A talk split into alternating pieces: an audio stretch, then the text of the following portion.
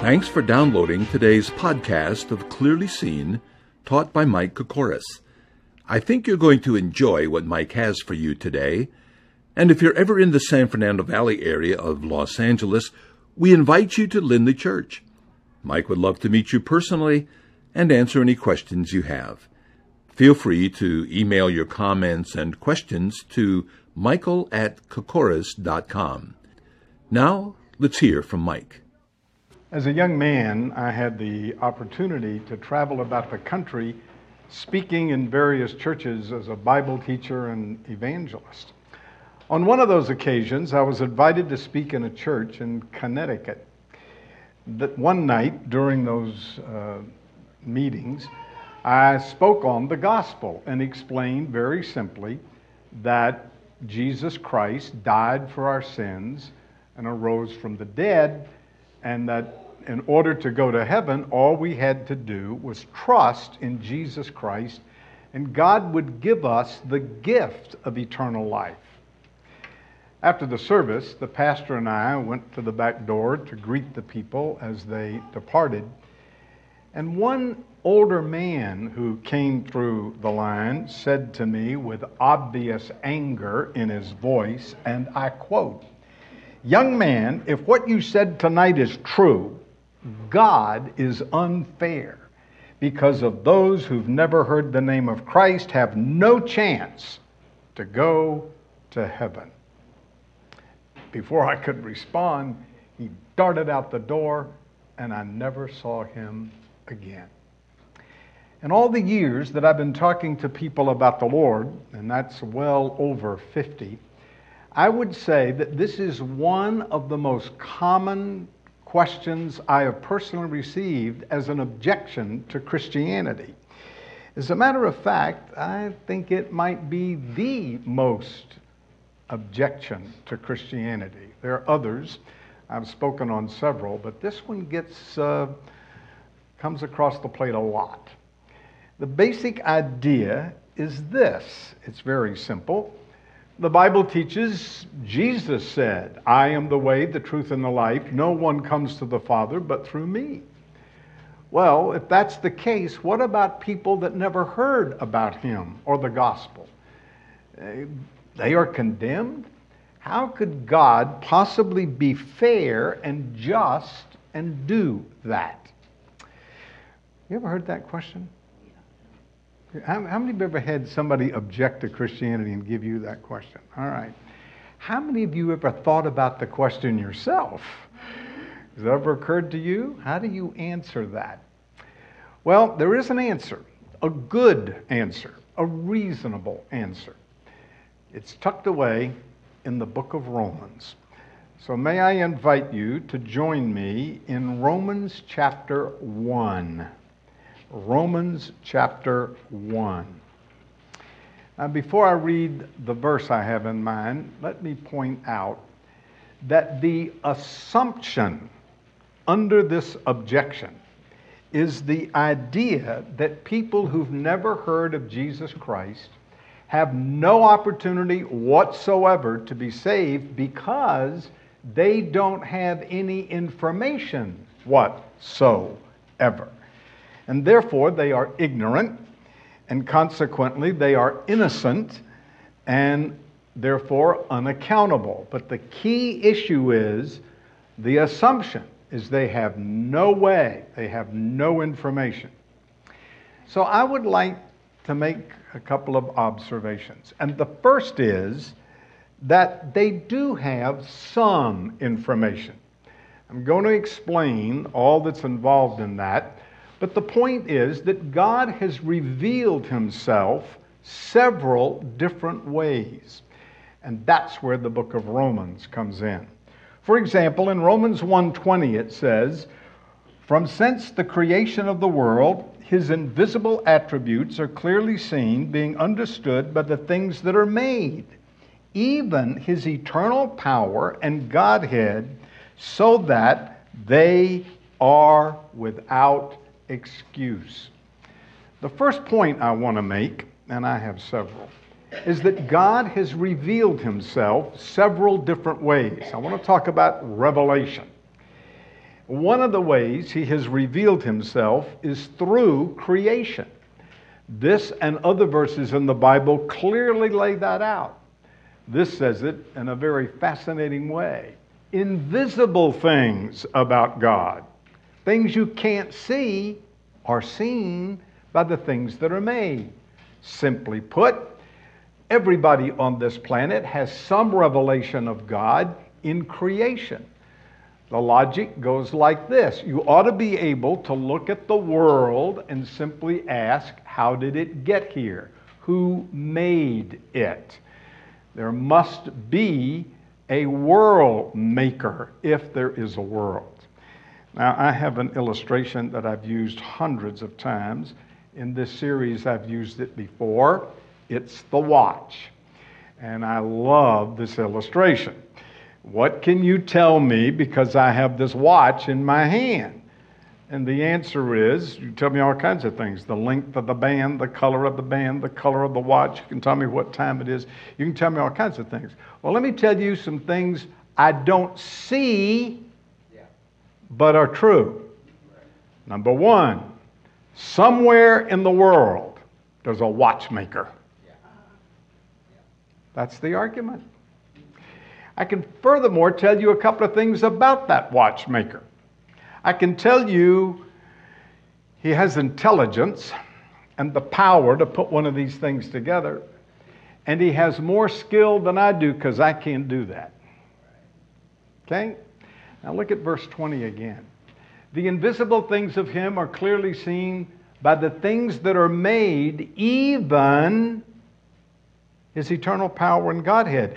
In other words, you ought to be able to look at the world and tell some things about God you can't see in the world, namely, that He has power. Scientists talk about the Big Bang Theory.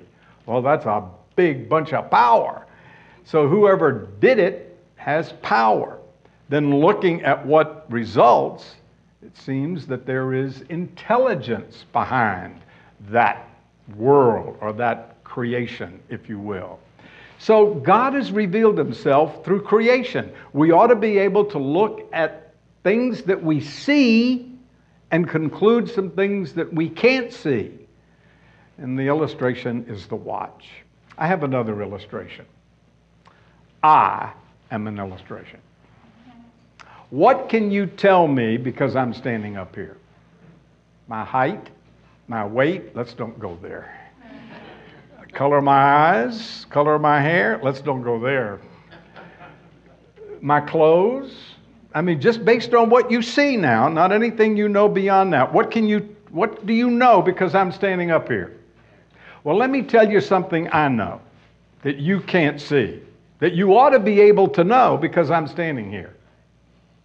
There has been or is on this planet a mother. Make sense? Now, I know some things about that woman. Now, you might guess at her height, weight, and color of her eyes and all that kind of stuff, which may or may not be true, but the one thing we know for certain is she had the power to give birth. Now, that's, that's what Paul is saying. Simple as that. There is a world, and in the world, there is things we see, and from the things we see, we can know some things we don't see. Namely, that there is a creator who put it here, and he has the power to do that. In other words, simply put, there's a world, so there's a world maker. We call him God. Now, I said God has revealed himself several different ways. That's just one way. Turn to chapter 2 and look at verse 14. Romans chapter 2, verse 14. For when the Gentiles who do not have the law, that is, they don't have God's revelation in His Word, by nature do things in the law. These, although not having the law, are a law unto themselves, who show the work of the law written in their hearts, their conscience also bearing witness, and between themselves their thoughts, accusing or else excusing them. Ah. Romans chapter 1 is saying one of the ways God has revealed himself is through creation. Romans chapter 2 is saying a second way that God has revealed himself is through the conscience. That there is in all of us a conscience, that uh, there's a moral oughtness in the world. That conscience accuses us. However, it can be used to excuse what we do. But the first thing I want you to focus on is that it accuses us. It testifies to the fact that there is a moral oughtness in the world. And that moral oughtness ought to point a finger toward God. Let me see if I can illustrate this as simply as possible. Um, when you were a kid, did you ever steal a cookie when your mother told you you couldn't have a cookie until after dinner? And you went into the kitchen and your heart beat a little faster and you, you got a little nervous and you looked over your shoulder and you were certain nobody was coming and you put your hand in the cookie jar and you pulled it out and you darted out of the kitchen. Whew, you didn't get caught and you ate the cookie, but you knew, you knew that you had committed a horrible, hideous crime according to your mother. Now, what was going on? Just your mother's voice in the back of your head ringing in your ear? Well, the Bible would say that's your conscience, and that everybody has one, and that it bothers them, it accuses them, and that that is put there by God. Now, think about this for a minute. If we all came from immaterial matter, if we just came from material things. How do you explain such a thing like conscience? Where did that come from? And the scripture is saying it came from God, that there's a moral law in the world. And everybody has it, not just the scripture. Everybody has it buried deep in their conscience. They are bothered when they do things they think are not right. So, God has given um, an external witness in creation and an internal witness in conscience. There's a third revelation of God. Look at chapter 3. What advantage then has the Jew? Or what profit is there of circumcision? Much in every way, chiefly because to them was committed the oracles of God. Now, Paul says, well, what advantage has the Jew over the Gentiles? And the answer is to them was given the scripture, here called the oracles of God. Now, let's talk about this for a minute. Creation reveals the power of God. Conscience reveals that there's a moral aspect to God. It is the scripture that teaches us about the love of God. One of my favorite verses on this subject is Romans 5 8. God demonstrated his love toward us in that while we were yet sinners, Christ died for us. And that takes care of the sin problem. Matter of fact, 1 uh, Corinthians chapter 15 says Christ died for our sins. That God loved us, sent his son to die for us, and in that death paid for sin. Why that? Well, because the Bible says the wages, what you earned by sinning, is death. And when Christ died, he paid that debt and therefore it can be wiped out provided you accept the payment. I mean, suppose you had this huge credit card debt, and for some of you that doesn't take imagination.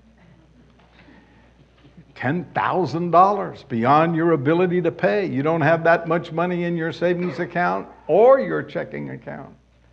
And some wealthy man comes along and says, That's your debt. I'm going to pay it. and the minute he pays it, you no longer owe it. Right? Well, we have a sin debt. The wages of sin is death. And Christ came and he paid the debt. So I can be free from having to pay for sin provided I accept the payment. So this wealthy man provides uh, offers to pay your credit card debt off and you say no thanks, I'll do it myself. Well then you still got the debt. Well in the case before God, if you refuse to accept the payment of Christ and rely upon him, the debt is so enormous you can never pay it off. So it says either his payment or no payment. The Bible makes that very clear in the book of Hebrews. So, I'm simply saying God's revealed himself to every human being on this planet through creation and through conscience. But that's our problem, isn't it? Uh, not everybody on the scripture has the Bible. Not everybody on the planet has the Bible.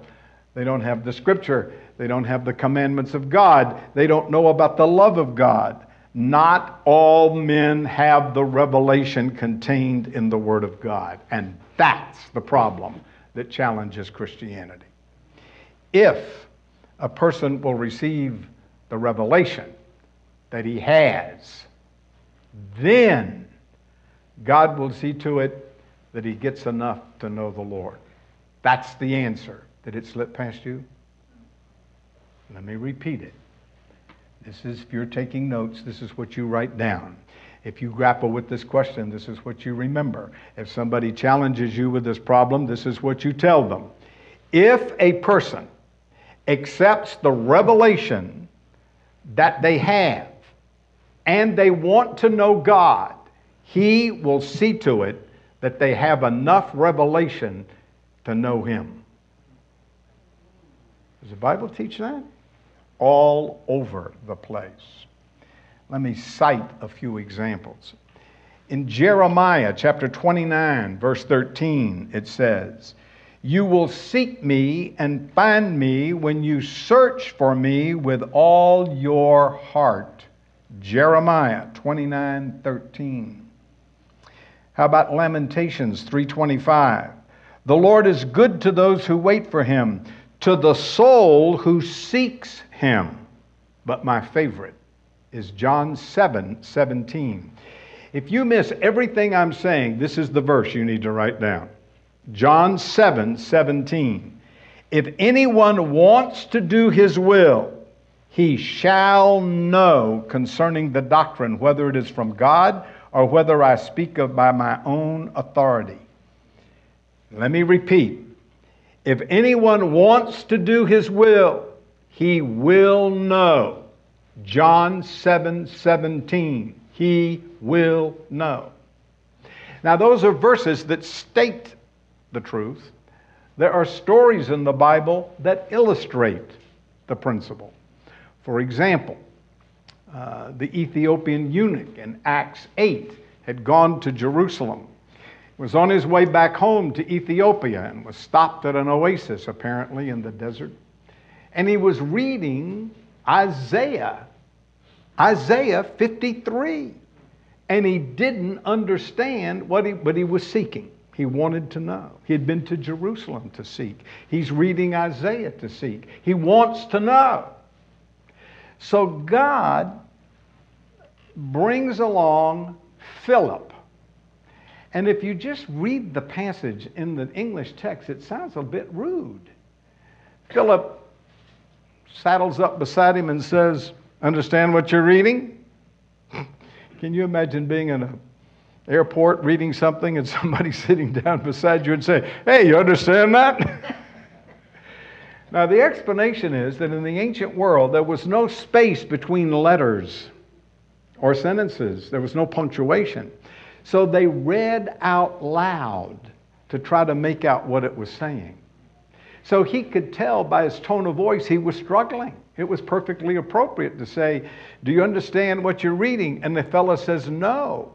And the text in Acts 8 says, And he told him about Jesus. Isaiah 53 is talking about Jesus who died for you. So here is a man who's seeking, and God sends Philip to give him the answer. Same thing happens in Acts chapter 10. In Acts chapter 10, there's a man named Cornelius, and he wants to know. He wants to know how he can know the Lord. He's a good man. He just doesn't know the Lord. And so the Lord has to convince Peter, a Jew, to go talk to this Cornelius, a Gentile. Now, that was a no no culturally. So the Lord had to, if you'll permit me to put it this way, slap him around a little bit. I don't mean Cornelius, I mean Peter. He gave him a dream and he says, Look, I'm telling you to go give him the message. And he goes to Cornelius' house and he gives him the message, and immediately Cornelius and all in his house came to the Lord. So there are two cases in the scripture where people wanted to know and they sought an answer, and God saw to it that they got it. When I was in college, I'd just become a Christian. I didn't know much about the Bible at all. And they had something called a missions conference. And a mission a missionary spoke on this subject.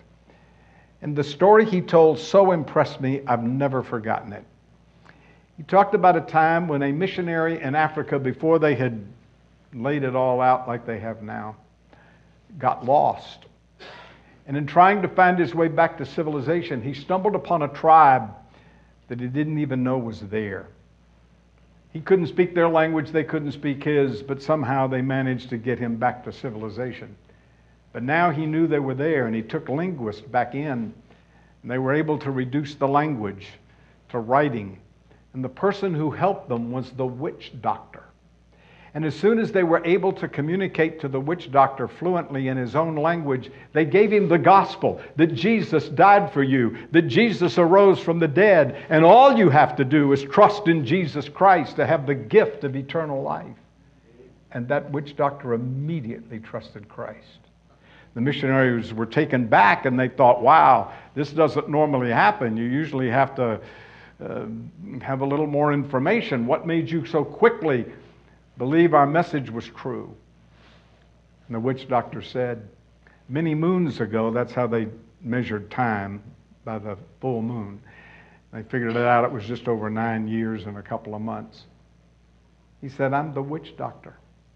I knew those idols didn't have any power.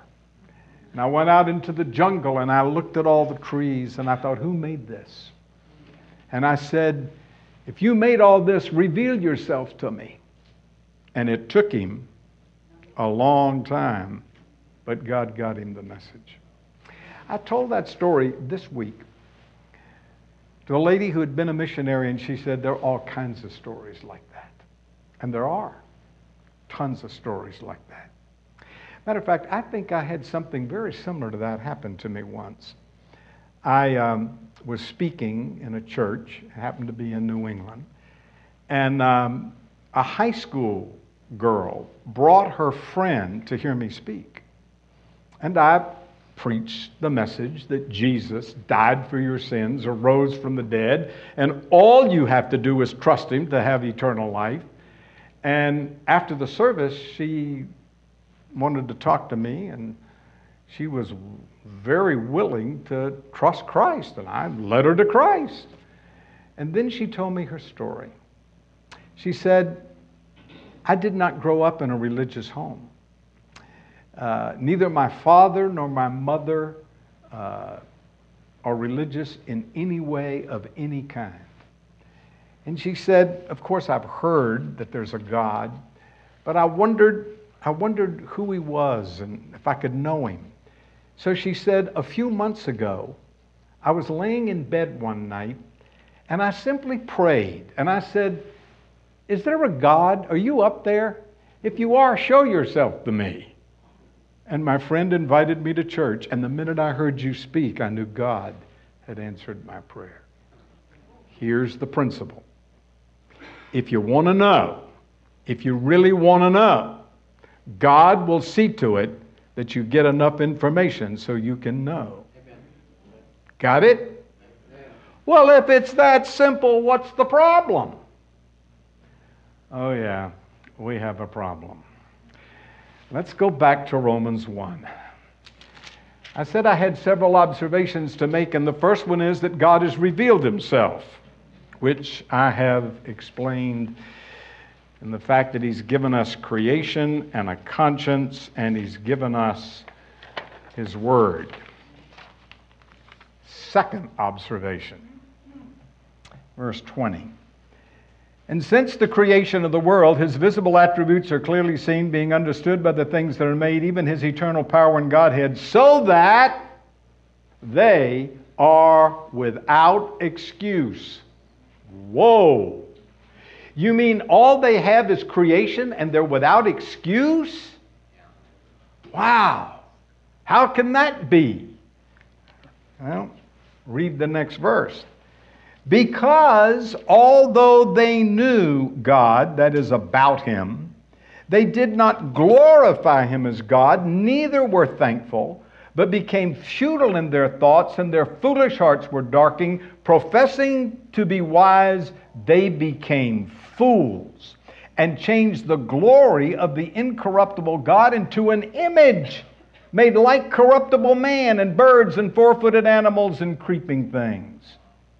In other words, God revealed himself, verse 20, and they rejected the message in verses 21 through 23. You see, God has revealed himself, and revelation requires a response. What they responded to God's revelation in creation was by not saying, reveal yourself to me. I don't want to know you. Uh, I want to make you in my image. They chopped down a tree, carved out an idol, and said, That's God. And that's what this passage means when it says in verse 23 they changed the glory of the incorruptible God into an image. Into an image made like a corruptible man or a birds or four footed animals or creeping things. In other words, God has revealed himself and people have rejected the revelation. They've rejected it. They rejected it by making idols. Now, that's so called primitive people, but educated people in America are no better off. They are supposed to know. They look at creation, they don't make an idol. They just say, it evolved. Yeah. What's that? Rejection of creation. There's nothing in their response that says creation, whether it evolved or not, I want to know how it got here. I believe in the Big Bang. Good for you. All that says is that there was a beginning to the universe, which is very compatible with the scripture. What I want to know is what was before the bang. And they don't answer that. Professing themselves to be wise, they become fools. For the fool has said in his heart, There is no God. You know what the word fool means? The Hebrew word fool, I just quoted Psalm 14. The fool has said in his heart, There's no God. You know what the word fool means? Can I give it to you straight? I looked it up last week. I've been studying wisdom. It means stupid. So somebody who says there is no God professes himself to be wise. God says you're just plain stupid.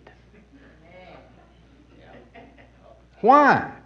Because you ought to be able to look at creation and say, there's a creator. You ought to be able to look at the world and say there's a world maker. You ought to be able to look at a watch and say there's a watchmaker. You ought to be able to look at me and say there's a woman is or has been on this planet that's able to give birth.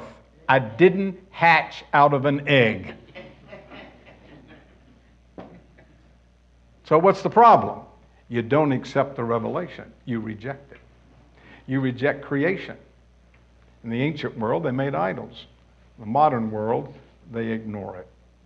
Well, what about conscience? Surely that'd get them. All right, let's go back to chapter 2.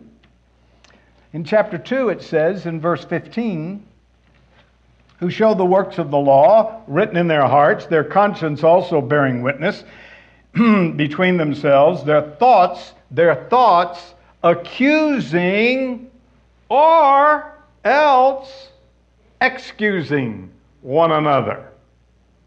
You hear what he's saying? He is saying that you can actually get to the place where your conscience excuses what you do. Remember the first time you ever stole a cookie?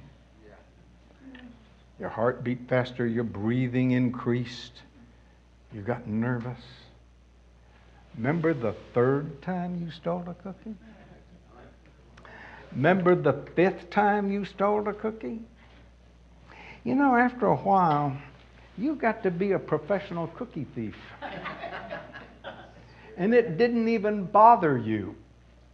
You could go into the kitchen, the cookie jar before dinner, and you looked around, but there wasn't the, I mean, you know, there wasn't the bother that you used to have or the physical reaction. And besides, you said, every going kid needs a cookie. Mother's unfair because she won't let me eat a cookie before dinner. What are you doing? Psychologists call that rationalizing. you are saying, I'm going to reject the conscience. I'm not going to listen to my conscience. You can actually harden your conscience. The New Testament says you can sear it as with a hot iron. Way I've illustrated this in the past is saying one of the tenderest parts on your body is the space on your foot between the heel and that little space under your toes. You know that little space in there? Are you ticklish? If I tickle that, would you feel it? It's one of the softest spots on your body, one of the most sensitive. On the other hand, one of the most insensitive parts of your body is the heel. Matter of fact, when you're a kid, did you ever stick a pin through your heel just to show that you could do it and not feel it? Did you ever do that? and other stupid things we did. now, what's the difference between the inside of that foot that's so tender and the heel that's so tough? You stepped on the heel. You step on your conscience enough and it'll become hard instead of soft and tender. So the conscience no longer accuses, it excuses one another. Well, what about the commandments. I mean, surely if you gave somebody the word of God, surely they would respond then. You would think so. But from experience, I know that isn't the way it works. Have you ever told somebody what the Bible said and they said thanks but no thanks? Yeah. If I had a dollar for every time I've done that, I could take us all out to dinner in the finest restaurant in the valley. Happens every day. Happens every Sunday morning. Happens every day of the week where people are telling people about the Lord and they say thanks, but no thanks. They reject the very Word of God. Now, let me explain to you how significant that is. The book of Hebrews says the Word of God is sharper than any two edged sword. This is a sharp book. You don't have to defend the Bible. No matter of fact, the Bible doesn't defend itself, we do. Don't defend it, just turn it loose. It's alive and it's sharper than any two edged sword, piercing even to the sunder of the thoughts and intents of the heart. Whoa! This is a powerful book. And nevertheless, they turn away. So we're back to the third observation I'd like to make. The first is that God has revealed himself. The second is that people have rejected God's revelation. And the third is the results Go back and look at Romans 1:20. So they are without excuse. Who's without excuse? There are two groups of people that are without excuse. Those who have heard the scripture and those who have not. Actually, Romans 1:20 is talking about those who've not. We don't get to those who've heard until chapter 3. And that's our problem. So the objection to Christianity is how can God judge or condemn people that never heard about Jesus if he's the only way you can be saved? And the answer is you are assuming they have no knowledge and therefore no possibility to be saved. That's not true. What is true is that God has revealed himself through creation, conscience, and the Word of God. And if you respond to any of that and want to know, God will see to it that you get enough information so that you can know the Lord. Let me put this real simple and real clear. The issue is not a lack of knowledge, the issue is a lack of willingness. One more time. The issue is not a lack of knowledge. The issue is a lack of willingness. So that person who's never heard, and there are fewer and fewer of those in the world, is rejecting God's revelation in creation and conscience. They're without excuse. But that's not because they don't have a chance or they don't have some knowledge. It's that they're unwilling to really want to know God. In my experience, they practice group think. They think like their culture, they think like their group. And fortunately, not everybody does that in some breakout. Well, what about those who've heard, those in America? The gospel is preached on the radio, television, every day on the internet. What about them? The same thing is true. They hear the message and reject it. They say, Not for me. No. Wow you hear about the love of God and the possibility of forgiveness in Christ, and you don't want to have any of that? Well, you're doing exactly what that person is doing who's never heard. I want to conclude by putting all this in perspective. So let me tell you a story. I forgot where I got it. I think I made this one up. I told you I was going to make it up, right? I want you to imagine that there's a person on a deserted island that managed to escape the wreck of the boat with a survival pack that included a mirror. Marooned on this island, but able to survive with survival skills and the tools in the survival pack. He was there for some time until one day, on a bright, sunny day at noon, a ship came real close to the island. And he knew that if he waited till that ship got a little closer, he could take that mirror and reflect the sun and send a signal to the ship. And the ship came closer and closer and closer. And when it got as close as it was going to get, that man marooned on that deserted island took that mirror and for some reason, tossed it down and ran back into the jungle. He rejected the means to get a rescue. On the other hand, let's suppose you were the person on that deserted island. And one day you saw the ship come close to the island, and they saw you. And they let down a small boat that made it to the shore, and some people on the ship got off that little boat and said, Come, get in the boat. We will take you back to civilization. And for some reason, you said, No. No. I'm not going to get in your boat. I'm going to stay on my deserted island.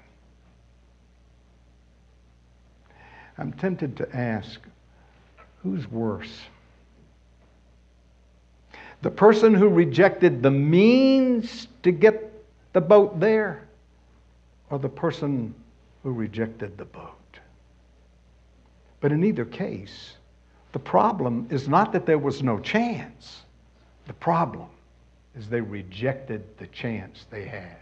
Granted, some have a better chance than others. That's not the issue. The issue is the human heart bent on rejecting the revelation of God in whatever form they meet it.